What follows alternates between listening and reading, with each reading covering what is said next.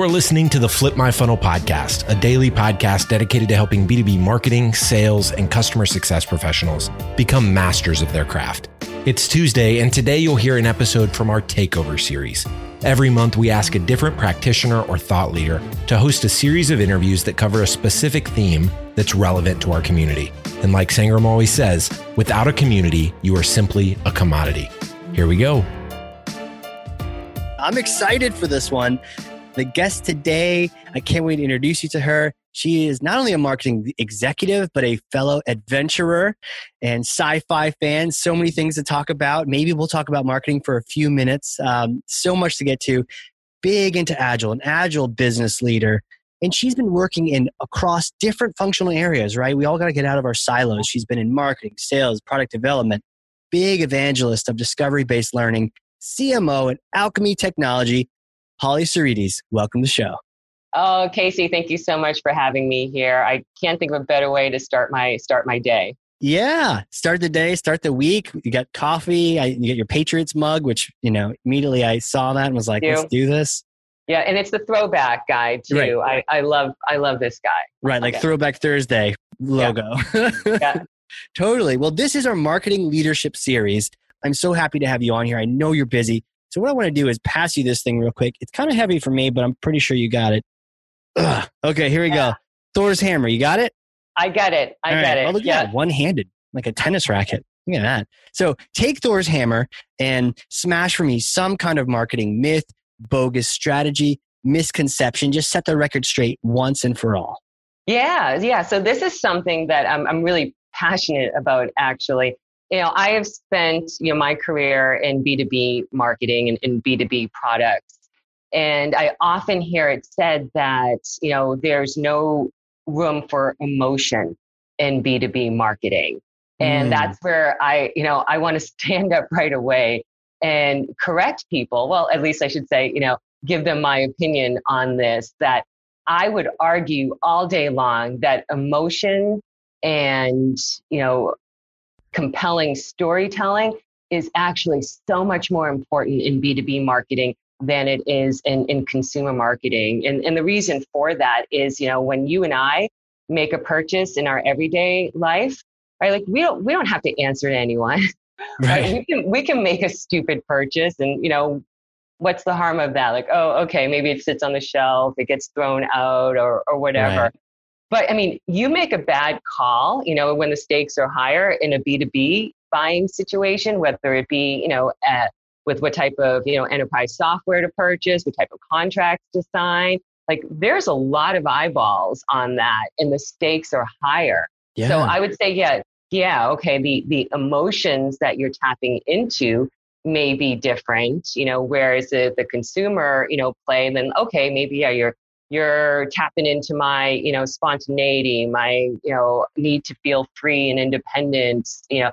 But on the B2B side, I mean, there's still very much like you need to make them feel safe, you need to make them feel smart, right you you know in in our world today you want them to feel part of a, a you know a, a supportive and a, a, smart community you know of other customers and clients so again i would argue that you know you look at the best b2b companies out there and kind of take a step back and look at their messaging look at their advertising look at their campaigns and they're they're very emotional so i get i get very passionate about correcting people about that you know and they'll say oh, well, with B2B, you must just be all like features and functions. And I'm like, mm. yeah, if you suck at it, I suppose. right? Uh, if you really want nobody to remember, you know, what makes, uh, you know, you different and what makes you the best solution for their problem, sure, go that way all day long. Oh man, this is so huge. It, it, you know, when, when you're first talking about this, I was thinking like the lovey-dovey emotions, but you brought up the fa- the fear factor, which is, yeah, man, if you make a bad business buying decision, not only have you made it and you get the heat, but it's probably a year long contract. So there's 12 more, there's 11 more months that you can get. Oh, what is this in the budget? Oh, that thing. Thanks. Thanks, yeah. Casey. Thanks for making yeah. that call. We're going to have to live with it for the next year, you know, or more. Thanks. So th- there is that fear and that sense of what if I mess up and so much more visibility. So all kind of emotions at play here. Why why do people think that you shouldn't? Why are they trying to make it like devoid of all these feelings?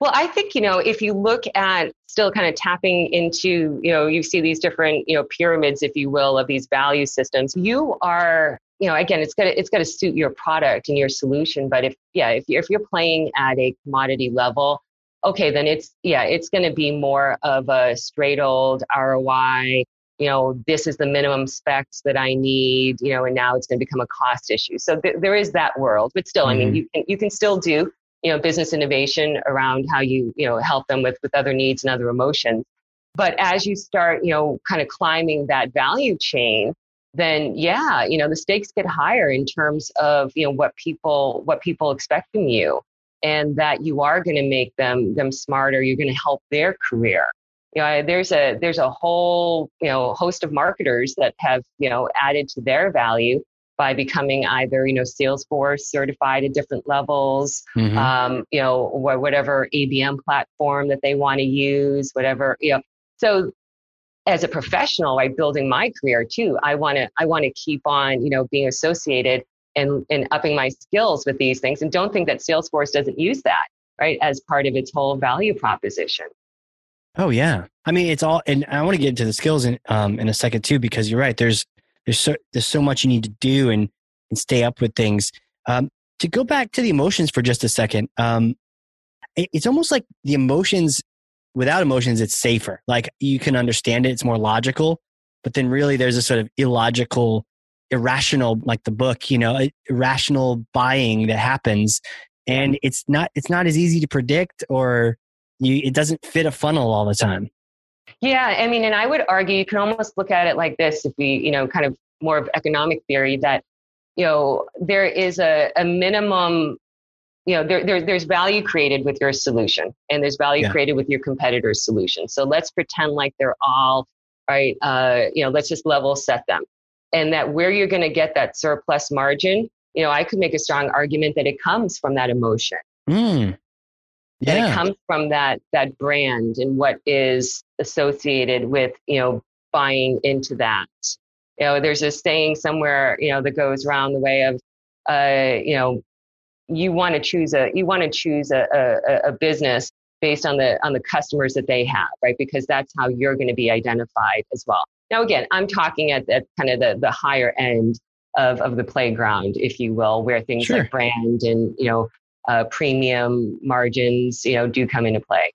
I can see that happening though, because I've certainly joined a bunch of sales calls where two competing products were they weren't on this line at the same time, but they might as well have been because they were all just debating features. And I and I feel like I just saw a recent LinkedIn post where someone was like, "What's the difference between Marketo and Pardot?" You know, and you see a lot of features and functions, but like that's not really in the end. Their features and functions are very close and similar.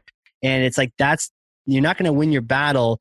Eh, you may be, but like, that's a really hard battle. Like, oh, we have this. And someone else is like, well, we have this. And it's like nitty gritty. It, that's, it's, there's a feeling. How, how do I feel? Does this user group feel good? Does this, to your point, the user community, Pardot users, Marketo users, like, how do they act? Who, eh, all those other feelings right. that come into play.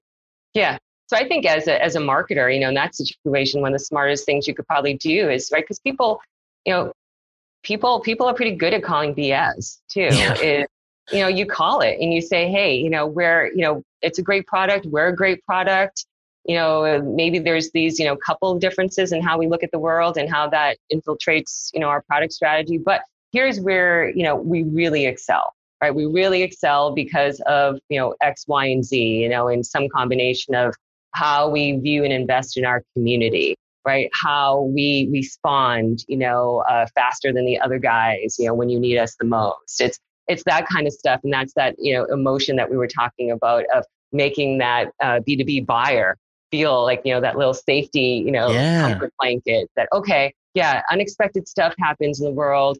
I don't know exactly what roadmaps are going to look like two years from now, but I feel confident making this bet on on you because of all this other intangible stuff reminds me of like those weighted blankets you can get where they're just yeah. like, like a big bear hug, you know, saying like in your opponent, your competition has like a tarp. You're like, okay, there you go. keeping the rain off, but I don't really feel that secure. Someone else is like, here's this heavy, this heavy, you know, tarp, eh, this heavy weighted blanket. And you're like, oh, I actually feel more secure. are you able? How, is this like? Is it voodoo? How do you get this into your marketing strategy? You know, like where what part does it play? Yeah, um, you have to go all the way back to now. This gets into kind of core positioning of of your company, and it's certainly you know and this goes back to just like good good positioning right? Good positioning good good messaging and that emotion is a, a, big pillar of that. But you know the whole organization has to move like i mean think of it think of it as you and i move you know if we're going to throw a ball right? We don't just right with our wrist you know right. it, has right. got to be it's going to be the full up and yeah exactly the full motion unless it's my golf swing and then it might just be like a one ugly hack at it uh, right. Uh, but you know, but I would miss. Well, like either. Whoa, looks good, but I didn't hit the ball. right. So it is. It's it's a time-consuming, methodical journey of how you kind of dust off the whole positioning and messaging of the company, so that every every part of what you do and everyone who speaks on your behalf is is always running from that same script, or otherwise. You know, I mean, in our noisy, crowded world, first of all, it's just not going to come across like you and I having this one conversation, for instance, in me making the best case I could say for my solution and in, in, in painting you a beautiful tale of right all the emotion all the story you're the hero we're helping you all of that if i'm the only one doing it right, it's going to get lost so like i said first rule is that you have to make it crystal clear for everybody in your organization to be able to, to tell that tell that same story. So, you know, companies will do things like messaging platforms, you know, uh, messaging architecture and, and training people up on that. And then you have to make sure that that is cascaded across everything that you do, right? So whether it's right. obviously all your corporate comms, but then all the way down into your your product marketing as well, uh, your your services, right? And how you're talking about your services. Because again, if you're keying in on you know a single emotion, everything should go to to support that according to everything that the, the customer is going to feel along the way got it so whatever of that global message is it could be to your point a feeling you're trying to convey there's safety here there's solution here there's success here some you need that to cascade whatever that message is down right. to everyone that that whatever mission you're on or whatever story the company has everyone's got to know it and play a part and be able to even just share their piece of it Exactly. Okay. Exactly. Otherwise, otherwise it doesn't work. Otherwise, then it is just you know window dressing and a, a convenient message of the moment. Right. Like a big placard on an office wall saying like 14 core values and nobody can remember all of them. You know. Right. like right. Ah, I think trustworthy's on there. You're like, yeah. I don't remember all of them. It's like right integrity, right? You can always go with integrity. That's right. always a good one. Is integrity there? No, but that's a great one. Thanks for bringing it up. You know. Right. You mentioned as a part of this too. You mentioned earlier storytelling. I, I wonder, you know, obviously story is a part of this. The story we tell.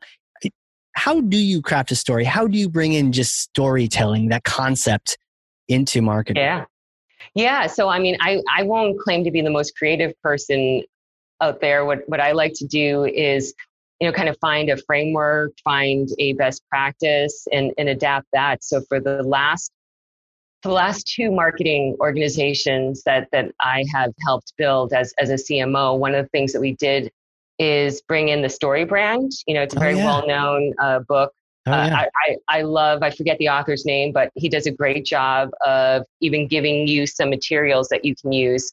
Again, and we, you always adapt them, right, to what's right for uh, your solution, your business. But yeah. that's a framework that I have used uh, repeatedly, and I think it's I think it's terrific. And one of the reasons is that it really helps organizations understand too that you know kind of 101 storytelling is you know to involve the listener and the best way to involve the listener is you make them the hero and i Got love it. to start out you know presentations as we start to talk about rebuilding people's frame of reference around storytelling and and the role of the company slash solution and the role of the the customer is i'll put up that example and say okay yoda um, or Luke Skywalker, right? Who who are we? Right. And invariably, you know, you get 80, 90% of that audience, you know, ooh, ooh, ooh, yeah, we're Luke Skywalker. We're Luke Skywalker. We we we battle, we battle evil, right? right? and uh, in the answers of obviously the the other way around that it is your customer that's the hero because they're the ones that have you know a, a problem to solve they're the ones that are going to have to go on this journey that you're going to have to understand so we're we're yoda we're the advisor we're the trusted advisor and that's our job as marketers right? We got to understand how did how did you get into this predicament and mm-hmm. what are the steps that you've got to take to get out of it and how can we help you with that and what is that happy place that pot of gold at the end of that rainbow you know in, in your eyes that you're getting to? So i i i have kind of defaulted to you know adapting and playing around with that. So i think that's an easy way for people to bring storytelling into their organizations uh, at Alkami we actually shared that as well with our uh, sales leadership team because they're very they're very active and hands on in terms of helping to craft the message which is a great practice you know to have that voice of the customer what's really happening of the moment and bringing that in and, you know, and again, this goes with so many disciplines as you bring them into the organization, but we were we weren't speaking the same language. Mm-hmm. And, you know, they wanted to, keep raising their hand and saying, oh, but this is what we do that's super cool. Like, yes, it is super cool, but we just got to flip the way that we talk about that and how it's going to make what the hero or heroine is trying to do that would be super cool. So it's just a lot of times too, you, you can take something like that and just by building that common vocabulary and that common set of logic and reasoning, like, and then things can really can really take off from there too. I, I love that point um, about making them the hero. It's like what an interesting question to ask. Are we Luke Skywalker? Are we Yoda? And you know, it's like a it's like a trick. It's a trick question. The customer is Luke Skywalker or Leia yeah. or whoever. You yeah. know, like we're we're the Yodas, and yeah. Yoda's cool. Like no, absolutely. Yoda's even cooler. But uh, you know, but but we're you know, the customer is the Mandalorian. The customer is the, the hero on this journey. And and the different questions you asked were interesting too. You know, how did you get here? And then let let's talk through the steps that we can take to get you out of here. But it's your journey. You're taking it. We're honored to be a part of it, but it's not it's not our journey. And I, am glad you talked to sales about that because I could easily see marketing could say this message all day long, but when it gets to sales and sales is like, I'm the hero, I'm the sales guy, guy or gal, I'm the hero, we're going to save you. It's like, no, no, no, no, no, don't, that's not the message. We need to carry the message all the way through that the customer is the hero. Yeah. I mean, and just to relate it to uh, personal lives, like I, I like to think it would be as absurd as, you know, showing up on a date and, you know, first day and be like, oh, Casey, wow, I find you so fascinating. Now let me tell you everything about me. Right? Does that work? I, I don't. I don't, I don't know. I, don't I can't imagine, imagine, it would. would. Yeah. I can't unless unless you're sitting across somebody like a like Elon Musk or somebody that you're like, yes, I just want to hear all about you because you're one of a kind. Right. Uh, right. But no, uh, I, I, I jest. But it, I mean, but it'd be, it'd be tantamount to, to uh, doing yeah. that. So in yeah. our, you know, marketing worlds, you know, it, yeah, we don't want to show up on that first date and try to tell them how important, how customer centered we are. Now let us tell you all about us. Yeah, like on your profile online, it, on your website, it said how customer focused you were, but then you get on a call and yeah, I, I can see that. That I feel like I've seen that on like sitcoms and stuff too, where it's like, oh, that's nice, cool, back to me now. You know, oh, that's mm-hmm. nice, back to me, back to me, back to me, and you're like, this feels weird. Is this like the back to you show? Like, ugh. Right hey, uh, my, I gotta go. My uh, family is sick. My, right. aunt's cousin is sick. I gotta go. Right. Um, but yeah, it can't be about. It can't be self-centered and selfish. It has to be like a serving act, you know, to do the sales and the marketing side. So I would challenge all of us. I mean, you know, when you think about this concept, is uh, you know just kind of pause, take a quiet moment, and think about you know the last big purchase that you made in in a B two B environment and I mean, you can feel the difference in terms of how you respond to the presenter, of how engaged you are, your immediate, you know, kind of limbic system reaction to, you know, do I care about this or do I not? Mm-hmm. And when a when a presenter, when a company nails that, like, oh, it just it feels so good because like, yeah, you're like, you get me. You really are just speaking to the things that I'm, I'm telling you I care about, not just all the things that you want to tell me, about. And that that's huge. Like i i love the way that you know uh, and i and, and, trust me I'm, I'm not an expert by any means just scratching the surface but of understanding the way that brain science mm. works into you know our job as as marketers. And that understanding of yeah you've got about like four nanoseconds you know to get through you know to that i think it's the limbic system. You have to first go maybe through the hypothalamus. I forget exactly but basically that fight or flight yeah. you know it happens super quick super quickly.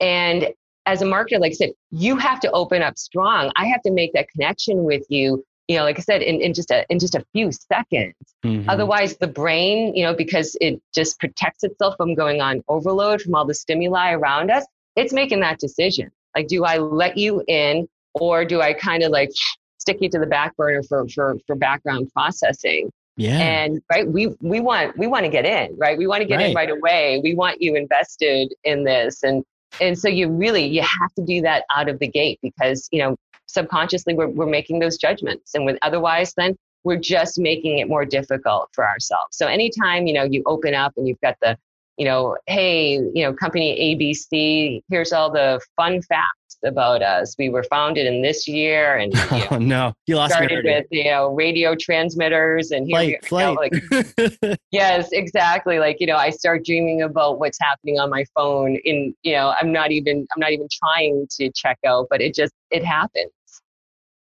I've certainly been on calls like that, and and it to make matters worse, after they start talking, they're like, "Cool, let's go into a demo," and you're just like, "Uh, yeah, good Ch- chance for me to check my email and not have to interact yeah. and answer your questions." But then you're like, "I'm wasting my time right now." But the better ones are the ones trying to find out the challenges, or maybe already have a, a an idea of what your challenges are. But it's really all about you. You know, it's yeah. such a it, it, why don't more people do this? I don't know. Like, I don't know why people don't do this. Casey, and I think, you know, and, and, and, this is something that's really your world. I know, um, you know, I, I think that, you know, technology is awesome 1st mm-hmm. Let me mm-hmm. just go on record and say that. I mean, you know, it enables all types of, you know, new businesses. It levels the playing field in a lot of ways. The barriers to entry have come down. So lots of great things to be said about it. But I, I also think though it, it, you know, enables you know people though to kind of lose you know the the the forest uh, mm-hmm. uh, for the trees if you will and that you know we get we get distracted with all these shiny new tech tools and and we forget like everything you and I are just talking about right now like none of this is new you know right. this is one of those classic axioms but yet you know we we forget to put those into practice Right. And, you know, I just see more and more people, more marketers, especially just get distracted by that, that at, you know, you don't, you don't have to run to, you know, your, uh, you know, your campaign platform, your this platform, whatever, you know, to see sometimes the reason for poor results. It, you know, sometimes you have to take a step back and say, you know, are, do we have the right story? Do we understand mm-hmm. our customer? I mean, we can be, we can be executing on a campaign, you know, from the tech sense, you know, perfectly uh, but again, if you're not making that emotional connection and having that that compelling story that that brings that your customer can identify and see themselves in, it doesn't matter, right? Yeah, yeah, it's so easy, like immediately from loading one of those tools to look at people as numbers now. You know, now yeah. they're a number in a column. But if you right. really do the math, you're like even one person clicking, that's like a human with hopes and dreams and goals and fears and emotions that have taken an action. And so it's very easy to think about the sort of at scale thing and forget that like there's it's not it's not a game. It's not like we're on Nintendo or Xbox now. It's like it's actually humans doing this. So yeah, it's very easy to lose that. And then also there's like the silver bullet mentality of I really don't know what the strategy should be here, but but these tech vendors are saying that this will just cure all my pain, or at least that's what I think they're saying. So I'm just gonna drop it in there and then people just leave it on the shelf you know whether yeah. it work it could work but you're leaving it you're not doing it you know you're just yeah. hoping it'll solve it your all of your problems for you you know and i think i think coupled with that you know or i should say maybe even contributing to it is yeah it's very it's very fashionable you know to talk about um, you know data analytics and being data driven and so first of all, like I said, and, and that's something we'll talk about, I know later, is absolute, you know, that's a must, you know, and, and I'd be a very loud voice on that. Uh, but but also though, I think it's it's people though finding their level of sophistication, if you will, with that, meaning that, you know, I think we I think we use data, you know, to to confirm. I, I mm. think we use data to, you know, maybe tease out uh, some some of the more important questions we should be we should be asking and so that's why in my organization you know i have very deliberate wording around this that you know we don't make data based decisions we make data informed decisions and again not to be overly pedantic about the word choice but it's not like we're on autopilot and okay data tells us this so go that way no, right. it's, you know, you need to look at the data points, but you need to put it into context. And then, right, let's put our, you know, AI and the robots and Skynet sure. is running the world yet, right? So let's go ahead and put our human, you know, element into this and, and then take a step back and understand, you know, why the results are, you know, stronger or weaker than, than we expected them to be. So again, like I would lump, you know, kind of that, you know, booby trap of, you know, technology and you know this the kind of data gone wild belief if you will together and like i said very important get your discipline around them uh, you know put them in their place if you will in your strategy but they they shouldn't drive your strategy and they should mm. not they should not obscure your view of what to do what to do next yeah like it, it's yeah, I'm glad. Even though maybe it's a difference of a word, it is actually important because it's the difference between letting it lead you versus you leading the way based on emotions and the people and the customers you've talked to and letting the data inform your decision as opposed to being like you're not worshiping the data and just doing whatever it says. You're in charge, you're setting the strategy, and then the data is supporting you um, or helping you discover. I like you discover things to confirm things um, yeah. but it's not driving the whole process. Yeah, you know, Casey, I, I kind of think of it this way too: is you know, um, pretend like data is one voice in the room. Oh, I like you know, that. Yeah. People will people make the comment, and again, it's it's well intentioned, but hey, the numbers speak for themselves. The data speaks for itself. Uh, sure, right? But it's it's one voice. You know, what should be amongst many, you know, many diverse, you know, voices in in that room, if you will. And and that's that's how I look at it. Like I said, again, always demand that it's there, right? Always demand that it has, you know, a right. prominent seat at the table. But it is not, you know, it is not at the head of the table, if you will, and it's not, you know, the, making all the decisions for the organization. Yeah, it's almost like I can picture a cartoon of this because I, I know, you know, with Amazon and other companies, they have the customer have a seat at the table. But yeah. now we can have data have a seat at the table. Hey, there's plenty of seats. You're not in charge of the meeting, but like definitely be a part of this one, you know? Yeah. So Casey, you and I, we've got a couple of uh, new little cartoons and graphics to ink. It we sounds do. like coming out of this. We do. Maybe we need a comic book, like a marketing comic book or something. there you go. Spin that up. Uh, you know, you had mentioned um, the data driven. Like, how important is the outcome? Because I think we lose sight of that. Yeah. Um, the so I'll have to ask you to clarify that a little sure. bit more. It, the outcome in marketing, you know, I think whether this ties into alignment with sales or just driving, doing your own marketing work. Sometimes we're about the data. Sometimes we're about activity. We're just about like, let's let's be busy like bees, and then don't worry yeah. about everything else. You know. Yeah. Yeah. Sure.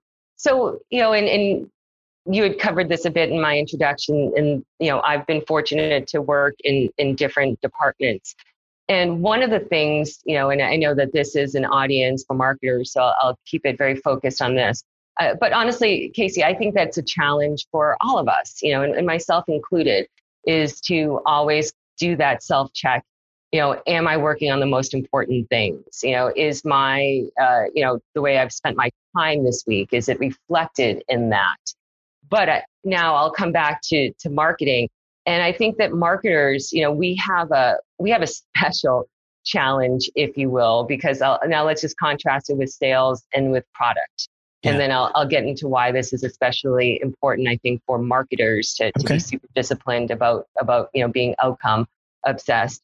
Is that you know sales and product they both have these like tangible you know um, outputs if you will right? Sales you know never has to prove their roi right? Because either they they win they lose we yeah. have the client we don't right? I mean the revenue is is a direct tie if you will you know even though there's lots of stuff that goes into that but it's a direct tie to you know them proving their value their return right. on, on that investment.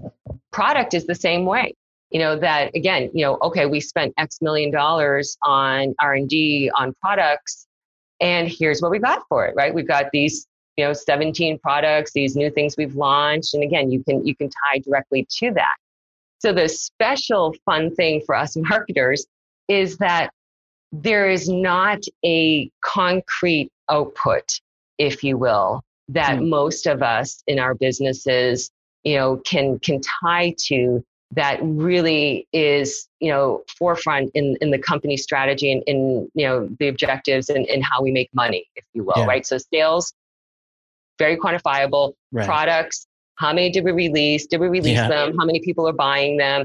So you've got all that. So as marketers right we kind of you know sit in the background a little bit. The stuff that we do on the forefront unfortunately you know, is not unless you're a big brand that can measure, right, the consumer, you know, awareness and sentiment.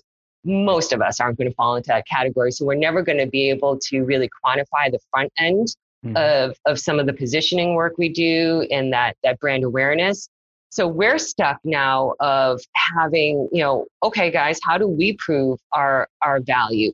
And so that's why I think it's especially important for marketers to be super obsessed with okay what is that what is that two levels up if you will company objective you know that's important for their for the whole company to win?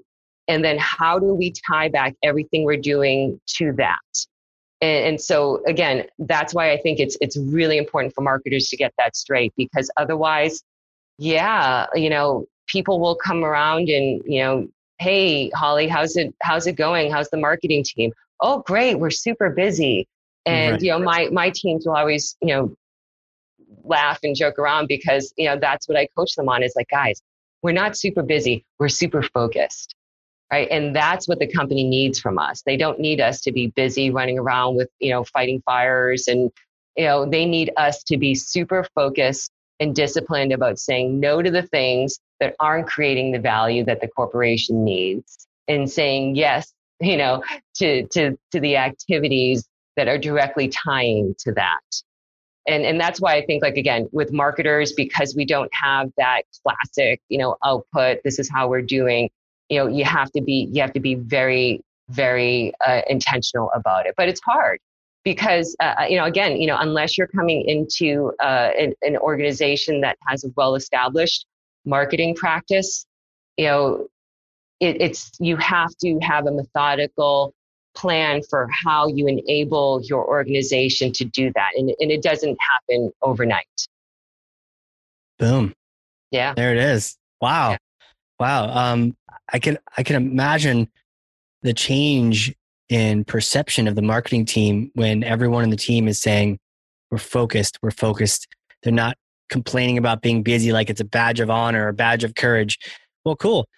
Sales is usually busy, whether they are or they aren't. It's all about the outcome. So it doesn't even great. I hope you right. I hope you are busy. I hope that means you get more sales. But either way, you got to produce something. But no, we're super focused. Yeah. And also the idea of not just your immediate metric you're looking at, but what are the people one, two, three, however many levels up from you looking at the company objectives. Where's the company trying to go? And then tying into that so that you're not, you know, it's not some vanity metric that only marketing understands or somebody else on a podcast understands. It's like, no, that's relevant to the CEO, to the CFO, to everyone. That's, that's a helpful metric to, to be working toward. That's fantastic. Yeah, absolutely. But like I said, you, it doesn't happen overnight. And, and again, everyone mm-hmm. will have their different, you know, practices of how you build this, but you know the way the way i look at it there's there's really kind of you know three things that have to exist you know the first is that you have to have again now we'll revisit data um, and, and data architecture and infrastructure uh, from a very positive enabling sense that you have to have your data organized in a way you know where there's integrity in it Uh, you can you can manipulate it. You know, meaning you know you can you can run all of your own you know analyzations on it, and that you're capturing the right inputs. So again, you know, I would say that marketing organizations that don't have a full-time marketing analytics person, you know, that you're again, that's probably going to be a softer area for you and, and it has to be strong to be able to do this. Right. And then the second is, and this goes all the way now back to how you budget and how you do your resource planning, is I'm a big fan of, you know, project accounting, you know, which is less about line items like, okay, well, you know, hey, we're going to spend, you know, 10% more on events and trade shows. We're going to spend, you know, 5% less on consultants. Like that doesn't tell me anything useful in my opinion. What what is much more useful for me and i think for you know any of then your colleagues at the c level is to map it to what are those key initiatives that are supporting those corporate objectives. So for instance if you know casey you and i want to penetrate a new market that's an initiative right? So whether it's a, a new market a new geography and then i want to see how much money is going into that initiative. I don't care if it's coming from consultants. I don't care if it's coming from trade shows. It's how much money am I spending to get that outcome that we want from from from that investment. And you know, again, the whole organization doesn't have to practice this. And I've I haven't been in organizations that that have, but what I've done is I've taken the marketing budget and we will at the end of the month when we get our reports is we will allocate everything to those to those key initiatives. And then we'll measure how we're doing against those. So uh-huh. again you know if i see that i'm not getting the results in a certain area at the top level i can go back to our budget and say oh well guys guess what? We're spending 50% of what we thought we were going to year to date. You know not a surprise right, right. that we're not having the headway that we wanted to there and then it's a great gut check, I think, as well. You know, people say it different ways, but you know, you can say that strategy is is how you spend your money and resources. So again, if I take a look at a, at our budget in totality now, and I'm looking at the proportion of where money is going by project, by initiative, you know, I can very quickly see mismatches. I can see like, okay, wow, right on the priority list and what's going to have the impact on the company you know, we're spending 40% of our entire budget on this thing that maybe is only 5% of, you know, the overall corporate objectives. And you can, you can really start to see that and hold yourself accountable to, okay, you know, we can't talk about the fact that we're building this organization of the future when you look again at our budget and resources and we're not giving that organization of the future any investment time yeah. right now. So that's, that's the second big thing you know that that has to exist. And then the third is and this is i would say the most difficult because as a marketer you have the least amount of control over this. And it's and it's much more now about change management and culture and collaboration with other groups. But you have to have kind of these second level cross functional aligned goals. And what i mean by that is it's very easy for everyone to have you know the same top level goals because it gets set right by the ceo by the cfo by the c suite of here's the revenue here's the gross margin et cetera et cetera. However it's the now you know as they say the devil in the details of how are we going to get there? And a good example of this is you know you know for me to as a marketer put up a an objective you know that says you know, we are going to have, um, you know, successful product launches of, you know, these two major releases. Okay, well, again, I can't quantify that in that format, right? Mm-hmm. So I have to have very clear goals, you know, with the product team of, well, what, what does that mean? What are your adoption goals? What are your sales goals? What are your, whatever that metric is going to be? And then I have to align my goals to that. But what happens most often is that we're not we're not going to that second level and we're not if we are you know having that cross functional alignment. So it says that okay of these three major product launches you know here's the here's what our definition of success is on each of them because now you know maybe it's not the same. You know maybe they know that one release is going to be more important than another. But as the marketer, again, how do I right size now my budgets, my time and attention, you know, to each of those different three releases?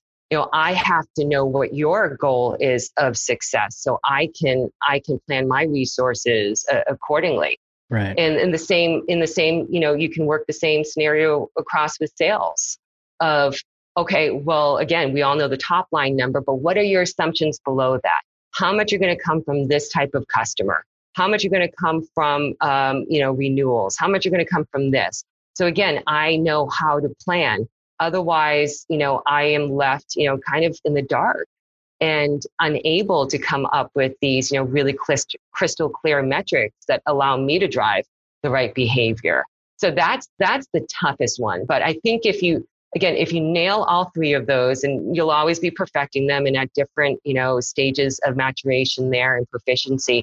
But in my opinion, those are the three ingredients that, you know, that you really need to work on if you're going to be really driving towards, you know, this, you know, what I call this outcome obsessed marketing, where everything or as much as you you you know you can of what you're doing what your team is doing is driving towards the most important things for the company. You know i've been in board meetings where they didn't line anything and it's a, it's a mess but i've been in some where they align to at least the company's goals and that's better but then i've experienced what you were talking about where everyone's got their goals that help out with a company goal but they're kind of still siloed. They don't really take everyone else into consideration. And yeah. then it ah, it always feels like something's off like it's gears that are meshing every two three rotations but not completely. And it and what it's missing is that second like shifting gear like get that second level of goals inter, interchanged and just being able to have those conversations amongst the different departments i can see being so much benefit to that because now you know how they're approaching it. You can you can adjust how you're approaching it as well and and yeah that's really powerful. I i i have not heard that just like i also haven't heard the project accounting. And like how many interviews I've done, I have yet to hear someone talk about that, but I could immediately see the benefit when you're describing how it, it your your spend like where your spend and your resources, almost like agile, where your resources are yeah. going, but your spend as well. How where is your spend going? And I could see, you know, we talk about you know marketing being under the gun um, when times get tight, and you know they're looking at are we a cost center and well a budget that just says look we we printed t-shirts and we we sent out gifts and we right. do a podcast, you know, all these things as line items. You're you're not you haven't fixed the problem. You, that budget makes you still look like you're busy and not focused. But when you're when your budget is focused on the outcomes, like wow, that's cool. Uh, yep, we've spent we've invested 20k, 300k, whatever it is, and this you know either project product launch or in this, you know, we want to get recurring customers, we want to increase that. We're doing that with sales to help increase that. Wow, like just a little bit of a, a subtle shift. The numbers are still the same, but you're just presenting them differently and you're focused differently. Yeah. So Casey, I mean, I just I'm super shocked that none of your speakers want to come on here, your guests, and talk about accounting as the sexiest thing. it's not usually know, a marketer's right? go-to go-to topic, but uh, yeah, but right, it, it, it's it's one of those foundation, those fundamental fundamental things.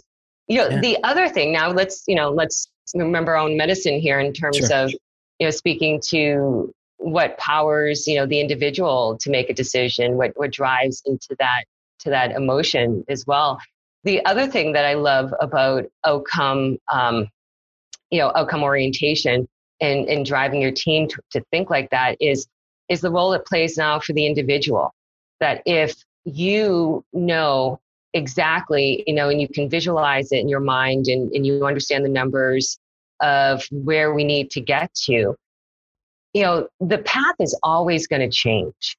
Right? I mean, if anything, I mean, COVID has taught us that, right? It's been like a yeah. huge wake up call to anyone that, that, you know, didn't want to, uh, uh, you know, have to, have to shift and, you know, with the times. But you know everything is everything is always changing right we're mm-hmm. always getting new information and you know the way as an individual in growing your career you know i, I would think is you know that you can help the company respond quickly to these types of changes you know and just an example that that i'll give you is and, and this was something that happened you know a few jobs ago but we were, you know, we had a set budget for uh, launching uh, Pardot. I think it was Pardot at the time. Okay. You know, we had a small but mighty marketing team. Right? I think lots of folks can probably re- relate to that. And for the company, you know, we had a, a very strategic reason why we had to get Pardot up and running and to start to get these drip campaigns out there. Mm-hmm. And I had this uh, employee, this team member, and, and she is terrific. And, and, but she, she was really internalizing like, oh, okay, we have a budget. I can't exceed that budget. We've already used those consulting hours. Mm. And when I spoke with her, you know, it didn't take long to see that we were going to be delayed, you know, because she was trying to do everything herself. And she thought that that was the win, that the win was staying within budget and, you know, not having to, you know, raise her hand and say that we needed more. And I sat down with her and explained, hey, if if we're delayed on this, you know, and what you're looking at right now, you're telling me like maybe, you know, 30 days delayed on this, then then this is what it does, the ripple effect through the rest of the organization right? Then we're going to be 30 delays on starting this, mm. which is mm. going to put us 60 delays on that, which is going to put us 90, 120 days out from that business Jeez. outcome that we need. The year will have closed. We won't have that, that proof point. And, you know, she's like, okay, wow. All right, I understand now. I said, so no, the, what the company needs is for you to keep your eye on that ultimate outcome and don't see the obstacles. Don't, you know, you just, your job is to raise your hand and say, hey, I've got a new piece of data, I've got a new input, I've got a new view of the world that is telling me that that outcome is at risk. And I, am going to tell you why it's at risk, at risk, and I'm going to tell you what needs to be done to get it back on track. And in this case, it was it was as simple as just upping our, our engagement hours with this consulting firm so that yeah. she didn't have to labor over figuring it out or getting the templates made. Right? Easy, easy stuff. But again, once you get your mind thinking about the outcome, then it drives the right behavior and it makes you it makes you so much more valuable. Mind blowing, right? As eh, because I was I was like I was her in in that story, and I was like, well, yeah. I mean, don't you just want to keep things on budget?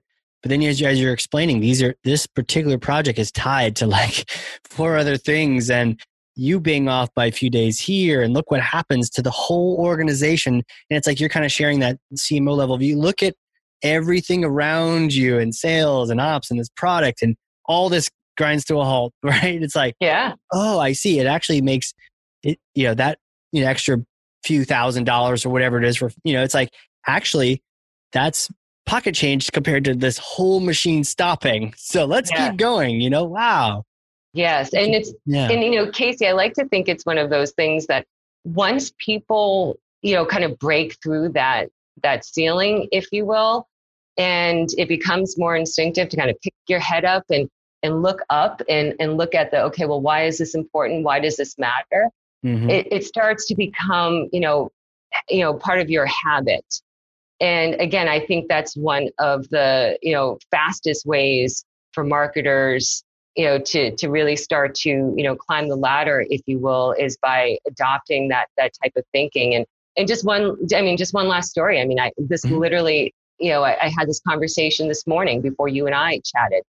And again you know world changing all around us all the time. And hopefully all of us you know that are listening right now are taking a fresh look at our goals and making sure that we are aligned with you know where where our customers are today with the world when you're when you're faced with a goal mm-hmm. and if you understand you know why that goal is important to the company and why you know if we miss that of what happens and you know the negative you know fallout from that then again it it changes your thinking of okay today i'm i'm struggling to see how we're going to get there and i'm going to because of my you know natural human tendencies are to sometimes you know think negatively about why i can't or why this organization can't like no flip it the complete other way around.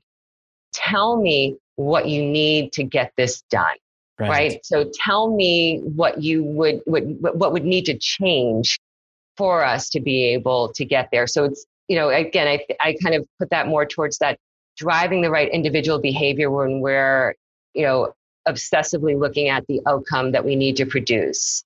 It's now, you know, how do I make this happen? Not the reasons why I can't make this happen. Mm-hmm. Yeah, the the proactive versus sort of reactionary excuses or defensive plays and right. Kind of yeah. Um, man, this is I feel like this is like a master class on um, some really important topics. Where do you see all this going? Where do you see the the future? Any anything coming around the bend that um, you know strategies or technology? What are you excited about? Oh gosh, um, yeah. I mean, if anything, know, I'm, I'm, right? yeah, like COVID said, time. I know. Well, you know, again, right? Chaos, you know, crisis. Even you know, you look at you know, I think that the Chinese word for for that is something like it's a combination of of danger plus opportunity. Oh. You know, and I, I I love that because I think it's I think it's very true. And so it, I'm not going to make any bold predictions here, Casey. Just that you know, I think that again, the silver lining perhaps in, in what we're all going through from an economic and, and business sense is that, you know, it's it's a great time, it's a great time to innovate, it's a great time to disrupt yourself. Uh, you know, it's a great time to to look at new uh, use cases for your for your customers, for your clients, because I, I would argue that in every sector out there, uh, that your clients and your customers, they're not behaving the same way right. that they did, you know, uh, come, you know, February 1st of, of this year, that it is changing all around us. And sometimes companies, I think, need a, you know, kind of a, a stark wake up call to to take a hard look at you know, maybe some of the you know assumptions that they hold to be true that are no longer uh, true. And so, like I said, it's, I think it's a great time to take a fresh look at everything that you're doing, of how your customers' lives are doing, of how their problems are, are changing. And I would challenge us all that if we're still thinking about that customer solution and that customer journey in the same ways as we did, you know, six months ago, then you know we're we're going to be we're going to be in trouble. That this is this is a great time to build you know stronger DNA in your businesses of how you stay close to your customer, how you innovate, how you how you disrupt disrupt yourself for the future. Absolutely. There is opportunity in that chaos for sure. Yeah. Who are you? Can you take take me back in time like little Holly days? What was it like growing up? Did you always know you're going to be in marketing and where, oh God, no! What a bore that would have been, huh? Um, No, let's see. So I um yeah, I grew up in Massachusetts. I was uh, you know, and that's where, you know, you and I the get Patriots. our, our yeah. Patriots connection. Um spent a lot of time in Nashua where where, where yeah. you live too. And uh, yeah, I mean, I was born in South Korea. I was I was adopted no from South Korea. And I had the most amazing uh, childhood. I was I was so spoiled with just unconditional love and support from the you know the two best parents I, I could have hoped for. Wow. So, I mean, you know, you asked me kind of where I'm from, what I'm all about. And I mean, and it all starts there, you know, because yeah. my, my parents, like I said, they're just amazing people, very, very blue collar, um, salt of the earth, you know, just great values. And I grew up in this environment where, yeah, I mean, they, you know, they taught me that I could do whatever I wanted to do and you know but that you had to work you know really yeah. hard to get it you know no one's gonna you know just hand it to you uh, but then you know also just very uh, you know knowing that you have that safety net and not not a financial safety net either it's you know because again you know my, my we didn't come from we didn't come from money but just that you know emotional you know hey you know go ahead you know risk it yeah. fall make mistakes it's okay right that that unconditional love and support. I just, like I said, I, I had the most fortunate upbringing in that sense. And, and that's, that really set me along my way of, you know, not being afraid to, to take risks, not being afraid to fail. And, uh, cause I grew up with such a, a core belief and yeah, you know, go for it. You can do it. Right. Yeah. Just hardworking Massachusetts folks they have the accents, those like pack the cat, you know those. You things? know, we we grew up north of Boston, okay. so as you okay. know, right there's there's a definite distinction between north of Boston and, and south of Boston. So yes, they still have their uh, their Boston accents to some degree, but uh, not not as severely as as some of my folks from you know Saugus and oh know, sure yeah, where where it gets where it gets pretty pretty heavy. And uh, yeah, so I, you know they like I said, just terrific terrific upbringing in every sense. Um, uh, you know, very, very smart, uh, very smart people. We talked about real topics all the time, which I, I try to do with my kids as well is, you know, have real conversations and, uh, yeah, just like I said, set me up for, you know, really, I think the, the rest of my life. Wow. Wow. Powerful. And then you go to school and it's, what is it, politics time when you get to school? Poli Sci?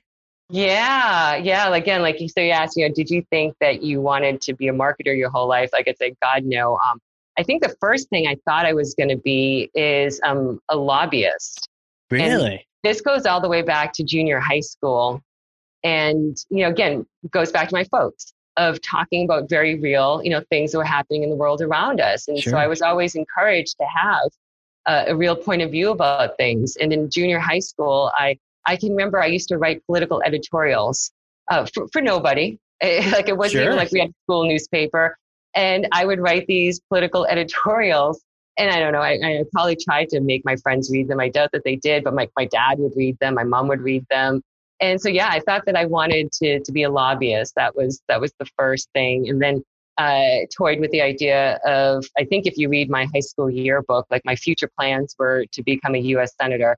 So I was definitely like thinking in in that in that direction. So wow. that was that was my first, you know, I guess you could say love. Um, and I explored it uh, quite a bit too, and and I kind of held on to that all the way through undergrad and did uh, you know different internships with like my congressman's office, mm. different political campaigns, and kind of explored. You know, again, I didn't probably know it at the time what I was doing, but was was exploring some of these assumptions I had about you know this industry and what it takes to be successful, uh, what type of money you can earn, and what different times in your life, and synthesizing all of that to to make a decision. And and I eventually opted, you know, kind of looking around and said, okay, uh, no, not not what I want to do with my life, you know. And I think the two things that kind of stood out for me, one being practical, and one being more philosophical, but that especially on the lobbying side, and I guess even on the um, public service side, is a, a win isn't always a clear win, right? Like on the mm. lobbying side, like you could you could win maybe for one of your clients by killing something else. Um, and it's just this constant trade-off. And again, so this path to how you, you know, to goodness wasn't necessarily very clear. That's more philosophical. Uh, but the second is more practical and it comes down to money, you know, that mm. uh, always wanted to be, you know, financially independent and again, you know, you had to probably slave away on the hill for like 10 years and make all of your, you know, strong committee relationships and build your network before you could really, you know, pull down a, a decent salary. And I just said, you know what, kind of time value of money. I'm not willing to invest 10 years of my life working at said level when I could go into sales, which is what I did. Mm-hmm. And, oh, wow. you know, and, and, and invest my, my time in my returns differently. Yeah, with sales, like we talked about earlier, you see a very immediate response. You know, if you yeah do good, you see that return back to you. Yeah, no, I love it. Like, and that's why, and I would recommend sales as a great place to go for folks starting their career again because it's very quantifiable. You get immediate feedback.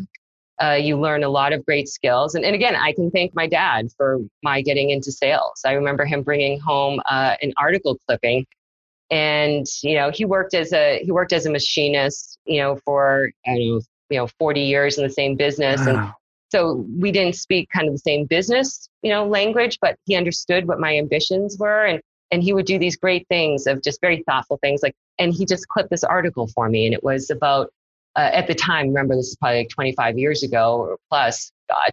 And it was it was about you know back when like six figure incomes were you know something you know more unusual and there was an article, I think, from the Boston Globe about, you know, that, you know, the highest percentage of people with six figure incomes, you know, it wasn't doctors, it wasn't lawyers in terms of, you know, percentages. It was salespeople, you know, that were engaged in selling some sort of, you know, more sophisticated uh, solution. And, and that really, and that really stuck with me. Wow. Yeah. I mean, it's very practical. It's cool that he just sort of clipped it out. It was like, hey, you know, FYI. And you're like, okay, yeah. interesting. You got my attention. So you went and you did the sales thing. How was that? And did you have that sort of sales edge that it takes to get the, the business won? Yeah, absolutely. Absolutely. You know, I'm um, I'm not in I'm not a competitive person with other people. Like I'm very competitive with myself and I have a lot to prove to myself and in my own standards. And sales is a great place for that, you know, because again, you know, you you know the discipline that it takes, you know, and that it might look like easy work, but there's oh, yeah. so much preparation if if you're going to do it well. And that that same instinct that I guess that has, you know, you know, stayed with me throughout my career of, you know, wanting to go several layers deep, you know, not just skip along the surface, wanting to truly empathize and to understand, you know, whether it's as a marketer or whether it's as a salesperson of how can I best, you know, solve your needs. And, and so when you do that, and I think when you do that earnestly, like I said, yeah, it, it it's, it's a lot of, it's a lot of work. Mm-hmm. Um, so I, I, I love sales for that reason because I think there's so many valuable skills, and, and especially too as we all move on in our careers. And, and Casey, I'm sure that that you feel it even with with what you do. I mean, the way that you know you and I found each other and you know you have to you have to always be selling you know yeah. there's not a single role out there of importance where you're not having to sell and to really tap into understanding your your audience or understanding you know who it is that that you need to influence. So i i, I think sales was a great place and it boosts the confidence too you know mm-hmm. if you if you do well. And then uh, when it comes time to align with sales it's not a, a mysterious art. It's like okay i've been there. I respect you guys. I'm here to help like, yeah, well, don't I'll BS chuckle. me. I'll chuckle with that one because you, would think so, right? But my, really? my, my practical experience is that, you know, once you cross that line, it's kind of like, you know, like you just crossed over um, the Hartford line and suddenly you're a Yankee fan. You know, it's like they forget they forget the fact that you were ever you know in sales and then it becomes oh well marketing sales and you get into that kind of you know classic right. fun tension. Yeah, keep reminding them hey hey, I, I, I, did your job. I sold right. one year. like, what, right. what's up? right. Yeah. So for whatever reason, like I said, in, in, in practical, uh, yeah, practical terms, it seems that seems to get that seems to get forgotten. How did you eventually get into marketing?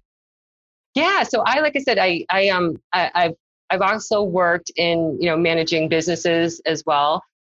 So I think that that also gives me a little different perspective on anything that I approach. But you know, marketing, mm-hmm. you know, especially. And, and I like to think of myself as, you know, having been a, a president of a company, having been C- CEO of a smaller company, is, you know, I'm what I would have wanted in, in my CMO, right. you know, sitting in that seat. I have a lot of my thinking and, and my behavior of, you know, trying my best to be proactive, trying my best to, you know, mitigate risks, you know, be, before they come and, in in giving information in a way that can be understood and that you know the the C suite can make you know informed decisions from. Um, yeah, so I, I did I did a bunch of that, and then you know have really found that what I really enjoy and marketing is a great perch to do it from is I love um, I love strategy. Mm-hmm. You know, I, I love um, kind of looking at the big picture and synthesizing, you know, what's happening with technology, what's happening with our customers, you know, what's happening, you know, with all of these different, you know, parts of, of kind of the strategic, you know, landscape and being able to really pour my energy into, you know, I, I think it's, I think it really, you know, harnesses my talents well. Right. Right. Yeah. No, amazing. Um, I have a hypothetical for you if you could go back in time, because I may or may not have a time machine in Nashua, New Hampshire, and you know how to get here. So uh, yeah. next time you're on that trip, you know, the camping trip, um, uh, you use the time machine. It goes back to a particular time. It actually is a couple days after your your undergrad graduation. You're about to start a career or something. You just you know, it's like yeah. you're about to begin life. And um, if you could go back and talk to Holly back then, what kind of advice would you give her what kind of things would you tell her to do, not do, do more of, all that? Oh gosh. Um, I love the question, first of all. And I will answer it, but I, I will say this though, that yeah, I mean, like I look back, you know, especially myself in my early 20s, and I was probably, I was probably so obnoxious. I was, I'm sure, you know, a, a know it all more than most. Um, thought I could conquer the world. And, and I'm sure that that probably turned a lot of people off. Sure. You know, but you know, and then and then you then you you know you get humbled along the way, and it encourages you to to learn more, which again, you know, is is just a great you know iterative process. So it's hard for me to really say that because again, I wouldn't be who I am today if you know I, I didn't have all of those all of those experiences you know the the highlights and and the lowlights but i guess you know if i had to if i had to give myself that piece of advice it would be to um probably to slow down to slow down a bit i don't know why but i've always you know had this sense of urgency you know in getting things done and you know uh, accomplishing things and you know I, I wish i had more i guess of a um stop and smell the roses a, a little bit. You know, I I graduated college, um, Boston University, when I was 19, and wow. I guess if I had to give myself one really piece of pointed advice, it would have been uh, don't and take take the next two years and just explore. Like go do four semesters of study abroad. You know, yeah. go do this and that. Like it would have been just you know to to slow down a bit a bit more and really enjoy you know the, the moment that you're in and I, don't think i really understood that probably until i until i had kids of you know the the value in in doing that so I don't know. I guess I guess if I had to give myself one piece of advice, it would be uh, it would be that slow down a bit more and, and enjoy where you are. You, do you think you would listen to yourself? oh God, no! God, no! right? No, uh. no. My, my parents could tell you that that they had to uh, they had to finally kind of give in, like that. You know, to to parent and to keep a good relationship with a strong-willed child. Mm-hmm. You know, you you have to you have to bend a bit. Which now they love watching me with my oldest, who's a 14, my, my daughter, who's 14 years old. Revenge.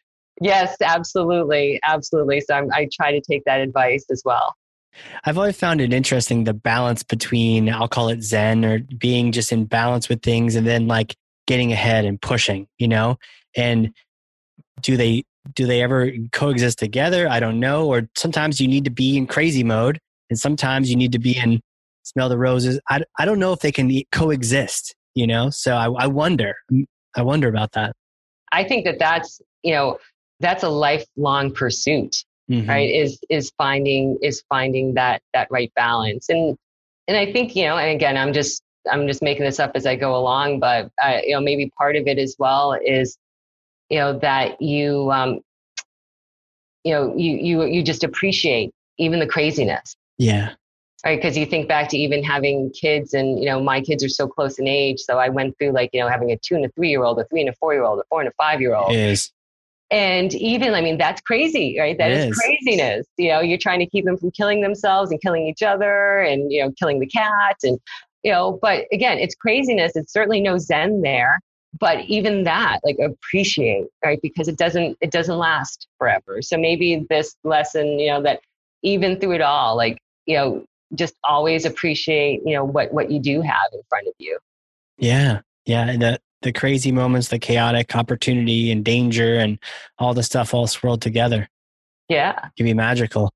And um, you know, on that note, speaking of magical and crazy adventures and, you know, taking a semester abroad or I was going to go, go visit Machu Picchu, you recently climbed Kilimanjaro? Oh God, not recently though. It was, you know, this was back in 2000. Okay and my um, yeah my, my best friend trish and i were uh, you know we got the you know brilliant idea that yeah so the world might go haywire when the clock goes over to 2000 so yeah let's go to africa right because nothing could go wrong with with that. And and of course right it ended up being you know nothing did go wrong in the world based based on that. Right. so it was, a, it was, a, good call. Uh, but yeah so uh, i i love like i said the outdoors is you know, outside of my work and, you know, uh, my, my kids, you know, it's, it's definitely, you know, probably my third passion mm. that, that really, that really drives me. Um, so yeah, Africa, um, Kilimanjaro, uh, Mount Meru, uh, just, yeah, great, what was great Kilimanjaro like? Because I was literally supposed to climb it like this month, this past month, but I had to postpone it. So I've just Yeah. been dying. Like, what was it like? Any recommendations? You know, things you would do again or not do? Like, do bring extra water, like whatever. Do you have any recommendations? Oh, let's see. Uh, so let's see. My like I said, my experience was 20 years ago. Sure. So, so keep that in mind. You know, and when I was there, uh, I think it was a little less probably crowded, maybe maybe a little less well traveled as it Sure. is today, from what I've I've heard from folks. Uh, so that that might be a little different ex- experience, but you know, I would say uh, if I had it to do over again, I would bring I would bring more small little gifts that you can give to people because there were so many people along the way that you know yeah i mean the way the world works and life is you're never going to keep in touch with them you know of some of the locals but Yeah. that just absolutely you know make your trip so special and i would bring just as many small things as you could pack as a way of saying hey Hmm. you know thank you from casey in nashua new hampshire and even as oddball as it is you know they will you know they will cherish it you know that hey this you know this guy from you know america came and he gave me this you know he gave me this celtics hat he gave me this Right. this patriots uh you know whatever as silly as that sounds like that's that would be my advice is i would bring more small things that you can give um, to show your gratitude That's a, that's an amazing thought. I will totally do that. Thanks to you. And I, I was just imagining as you were saying that, like bringing like a 20 Boston Red Sox hats, you know, and just seeing the, you know, you know, heck with you Yankee fans, like seeing just Red Sox fans all over Kilimanjaro. you know? exactly exactly yeah so it's um yeah i mean like i said i love i love getting outdoors i'm i'm very i'm very passionate Yeah. about it i think it i think especially today i don't know if you feel the same way casey but you know with us being cooped up so much you know I, Mhm. I again silver linings right and always be appreciative for what you can bring out of a situation but i i know lots of people who you know would not really describe themselves as outdoor folks who are finally starting to get outdoors and to find the value in that. You know, I think, you know, the physical benefits aside, I think there's a, you know, enormous emotional benefits, you know, to it. And, Totally. you know, that kind of meditative, like one foot in front of the other, the world just kind of goes quiet. And, you know, before you know it, you're working through problems and things that you Mhm. didn't even know that you had. And things are just becoming, you know, so much more clear to you. And, um, and I love that. Like I said, in my, at least I'm in tune enough to, to my brain that I realize when I need that, Yeah. And- like, yeah, I'll seek it out. yeah, like going after it. You know, it wasn't until COVID um, that I'm kind of an outdoor guy, but I've been replacing with travel. So I had like eight trips booked on Delta, business travel all over the place, right? And then they're all canceled. So it's like, and I've and I've filled that gap with getting back to the mountains. And you're totally right. Going Yeah. up for me is kind of like the hard work. It's like cathartic, and then coming down, it's you get that runner's high. And and many occasions, like either hiking with someone or hiking solo, I'll just talk to myself on the way down. And to your point, walk, talk through a problem. Like, what do I want here? And what is the outcome? And just, it can be just a time to yourself to think about what you want and where you want to go with it. It's really powerful. It is. It is. So, so Casey, can I can I draw a bridge now to um, to to comic books in in sci-fi now? Yeah. Yeah. Oh, So the- sci fi, totally. Please. So, so this whole thing that we're talking about right now, like I said, the the kind of this intrinsic value, right, that comes from doing these repeated, you know, kind of simple tasks and how Mhm. your mind clears. Like, and it's funny, I never made this connection before, but it uh, immediately made me think of um, of Doctor Strange when he Mm. is in his early training and the master right keeps on he, he he has to keep on building that that wall building that wall up with all Right. of the the big the big blocks and then the master comes at the end of the day and just right they're just all you know um, scattered again and he has to keep coming back and doing that and doing Keep that doing it. yeah, right. I think it's because it right it, it clears the mind. It gets the clutter, it gets the self-importance, you know, out and it just like your mind finally finally gets gets clear. You know there's there's yeah that clearing can be powerful too i think that's what happens when i'm going up because i don't have any i can't i can't think about work or this it's like i'm just focused or even coming down sometimes and tricky parts you have to pay attention or you're going to trip over yourself. So you don't really have time unless you you know you're very Right. intentional with okay I can think but I got to be careful I don't want to trip. Yeah. You you don't have the distractions don't come in. The phone probably doesn't work and Yeah. you have to focus on for particular parts just what you're doing, not anything else, and that clears that head for you to be able to be you know reasonable when you think about a topic. Yeah. So, th- so there's a term for this that Oh, yeah. I learned, Tell me. and it and it's called flow. Uh, Ah, uh, you know, it was I don't know, it was coined by some European, you know, psychologist slash sociologist, uh, something like that. And yeah, it's about like how you tap into your flow. And you know, you're giving a great, you know, we're both talking about different examples of it, but it's that it's that moment when everything just becomes more clear and you feel energized and you feel like Yeah. your thinking just, you know, is is at its best. And, you know, another good friend of mine is a pilot you know, recreational pilot. And for him, you know, his mind is always going a zillion miles an hour. And that's the only time he can force his mind to slow down because he has to, again, right? It's, he has to be so methodical about all of his, you know, safety checks and discipline. right. And that's the, and he loves it because it forces his mind to block everything out. So I just think all of us, right? We, whether it's going to be hiking, flying, whatever it is, or, you know, building up, you know, um, metaphorical, you know, brick walls, you know, it's what can we do to tap into that flow and make Right. sure we're always getting that, that perspective and that sense of renewal from it. It's so powerful, and and I don't think we talk enough about it. But I think it's one of those things where you need to spend more of your like the advice I would have given myself in the old days was like spending more time where your passion intersects, you know, your purpose and being more in that flow state. Like, but seek it out, and if you if you're not there, then that's uh, a lot of times for me, the universe was saying like, nope, you're not really in your thing, so bad things are going to happen.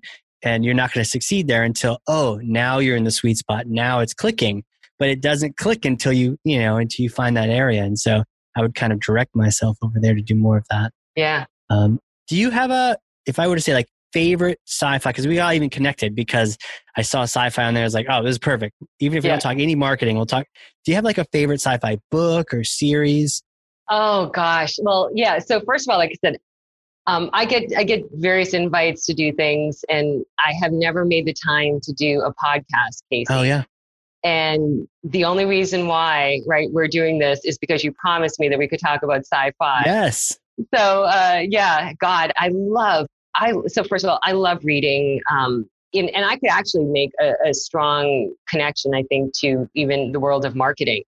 You know that one of the reasons why I love science fiction, especially, is because it gets your mind to accept that there could be these alternate truths yeah and you know to explore you know quote unquote humanity to explore you know ethics you know oftentimes in a in a time or world that is not you know present day in, in the world in which we live.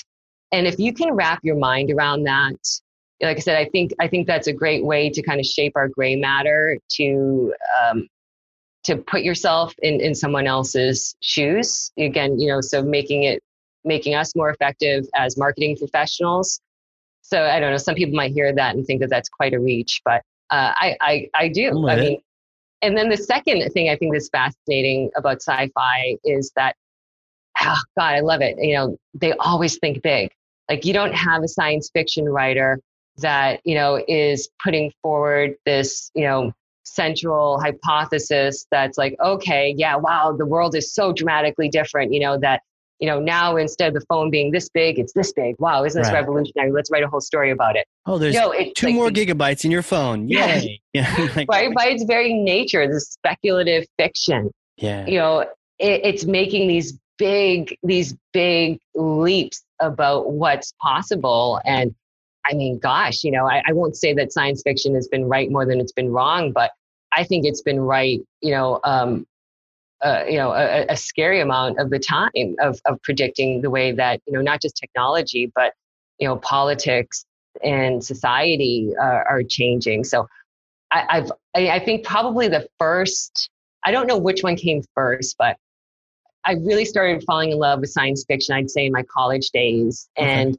the first two books that I remember really loving are uh, Dune and, oh yeah and Ender's Game. oh my gosh Yeah. Totally. So those those were and those are still two books that I recommend as well to people who are like ah sci-fi you know and they kind of you know tip their you know put their noses up at it and you cannot read Dune and not just be blown away right with the complexity of you know the mind that could create this whole political system this whole um, ecosystem in the true sense of biological ecosystem Yeah. even right Uh, i mean it's just it's amazing it is absolutely amazing uh, so I, I i remember those being the two first books that i really i really loved and just opened up my mind to you know the, the value of science fiction You know, Ender's Game is. I mean, and the, the movie came out. Did you see the movie? i did yeah Yeah, same thing, right? I, I, right? did I see like five minutes of it, and I was like, oh, okay, you know. yeah But it, those can usually make me mad because it was such a powerful book, and like the way you you can't you really, to be fair, I mean, unless you do like a Game of Thrones multi, you know, season replay, you can't really encapsulate. It was a really powerful book, and and for it was kids, you know, like playing, Yeah. and learning, and it, you know what? Honestly, it was like Hogwarts in the sky. It was like a Mm. school, they're training, but it was like it, there's Yeah. good and bad, and it was very interesting. My so my recollection uh, you know especially about ender's game and orson scott card and and i think he does this in more of his work as well what i love about it too and i think you're able to do it again because it's this alternate universe from our own where you know i think he does a great job of presenting these ethical dilemmas Mm-hmm. you know with the full richness of of the complexity and he, without being preachy about it Right. you know, like this whole thing that Ender goes through about, you know, um, wiping out this alien population. And, you know, it kind of gives you a balanced view of, you know, hey, this is what we didn't know at the time we made the decision. And, you know, like where I think if you did that in a, even just a work of fiction that was set in contemporary, you know, our real life today in our real world, you know, then all of a sudden people's political views come into things and you associate it with, you know, so there's just, Right. science fiction is one of those places where you can really explore i think some of those you know right and wrong and some of those ethics and make up your own mind in the purest sense if you will without without muddying it up with what it means today Right. Without the tribalism or polarization, Yeah. it's just it poses the dilemma, the question, you know, is this right? And and it's not all also not like a easy black and white answer. Like maybe Star Wars is kind of like, oh, bad guy's black, good guy's white, and then like, oh, you battle each other, you know, but stormtroopers are white too. So I guess that doesn't fit. But you know, like you're like, oh, clearly you want these guys to win, clearly those guys Yeah. don't win. But in some cases you're like, ah, it's, is it ever really that clear um, Yeah. on who should win? Even the main character, you know, who should they win or not, for sure. exactly yeah and, and your question around shows um let's see i mean couple of recent ones that i really enjoyed um altered carbon Oh And- yeah, isn't that right? that's a show right on like yeah and on or- netflix yeah or, uh, Amazon, I think. Um, I think this one this one's Netflix. Oh, Altered okay. Carbon, yeah.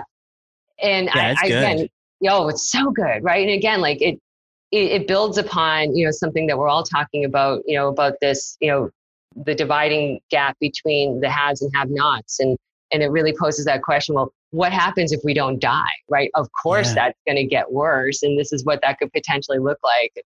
I love that. Um, I liked uh, I like the Expanse a lot too. Did you read the book for that? Um, I did not know, and I'm so glad because like I get to go back now and experience it Oh, through the book. So Yeah, that's on my list. book's really good. Yeah, Yeah. book's And really then for that. I guess my ultimate favorite probably is I don't know, and maybe a little bit of a guilty pleasure, but would be Battlestar Galactica. The TV show So yeah, and the, the like, modern my- one, right? the modern one. Yeah, It's the best series ever. Honestly, I love it. I it love really it. is. I, I just heard a podcast someone talking about like how it's like very underrated. It's Yeah. very good. Oh yeah, Oh and I actually thought that the final episode again, and I won't make any spoiler alerts, Right. but I thought that it was done. It was done really well, and just kind of wrapped things up nicely with a nice little boom surprise. yeah, a too. little like, oh no, you didn't. But you, you remember at uh, toward the end when the captain was he was like, "There's this book." Yeah. someone was sick, and I've read this book a thousand times, but I've never read the ending because I don't want it to end because I don't Mm. want there to be an end. I did the same thing with that show. So I Yeah. watched Battlestar Galactica, but I never watched the, the finale, the final two episodes, so that it wouldn't end until, you know, months later. I was like, okay, time to watch it. But I was like, no, no, no, I don't want to know. I, I let that world continue to exist. Um, I did the same thing with that. That's a fantastic show. Have you have you read the book, uh, The Three Body Problem? Oh no, I haven't. I haven't even heard of it. Okay, yeah, I can I can send you a copy of this. This is fantastic.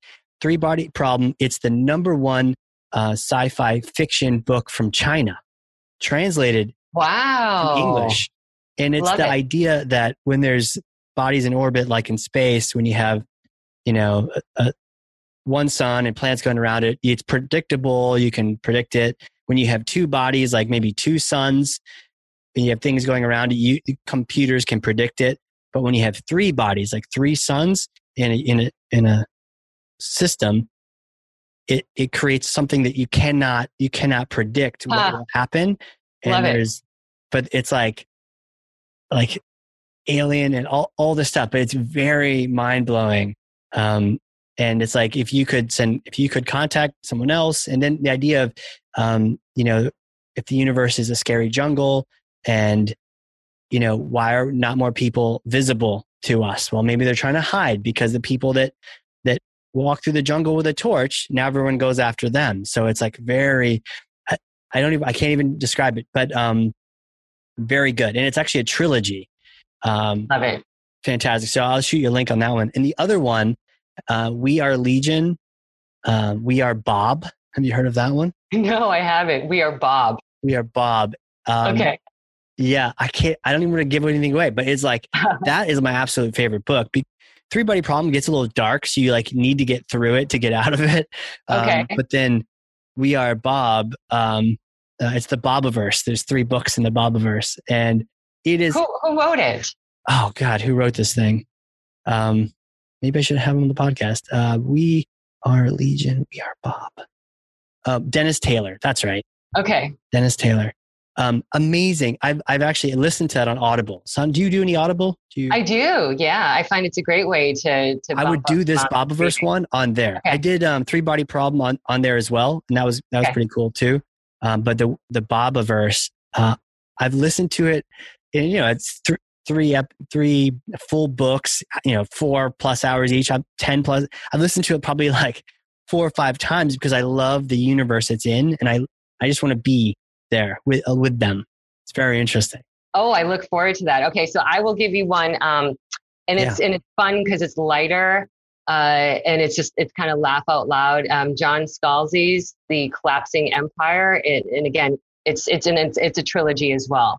Okay, And uh, yeah, and it's just it is it's I won't Okay. say that it's like the best science fiction, but it is it's a good solid story, fun characters, and it is just laugh out loud funny. okay, perfect. I will totally get that one. Did you ever read Ready Player One? Yeah, yeah. Um, did you did you do the Audible by the way, or did you? I read that one, I believe. Okay, Yeah. Wil Wheaton narrates the Audible one. Yeah, He does I've a fantastic job of it. Yeah. And I I really loved that book. Um, I was browsing Audible, and this one had like you know you had like two thousand reviews. This one had like fifteen thousand. I was like, what hap- What's happening right here? So, but yeah, um, it was a fantastic book, and so okay, so fantastic book. Um, but the movie was terrible. I don't know if you saw Yes. the movie. I did. Actually, I'm not even sure that I finished it. I, I did I didn't- try watching it. Yeah, I got 10 Yeah. minutes when I saw that they used a car scene in a book that definitely did not have a car scene in it. Right. I was like, okay, trope or like it's now it's like Yeah. a Hollywood, you know, formula. I'm out Yeah. because that first key was really hard to get. And that was the, Yeah. nobody had gotten it.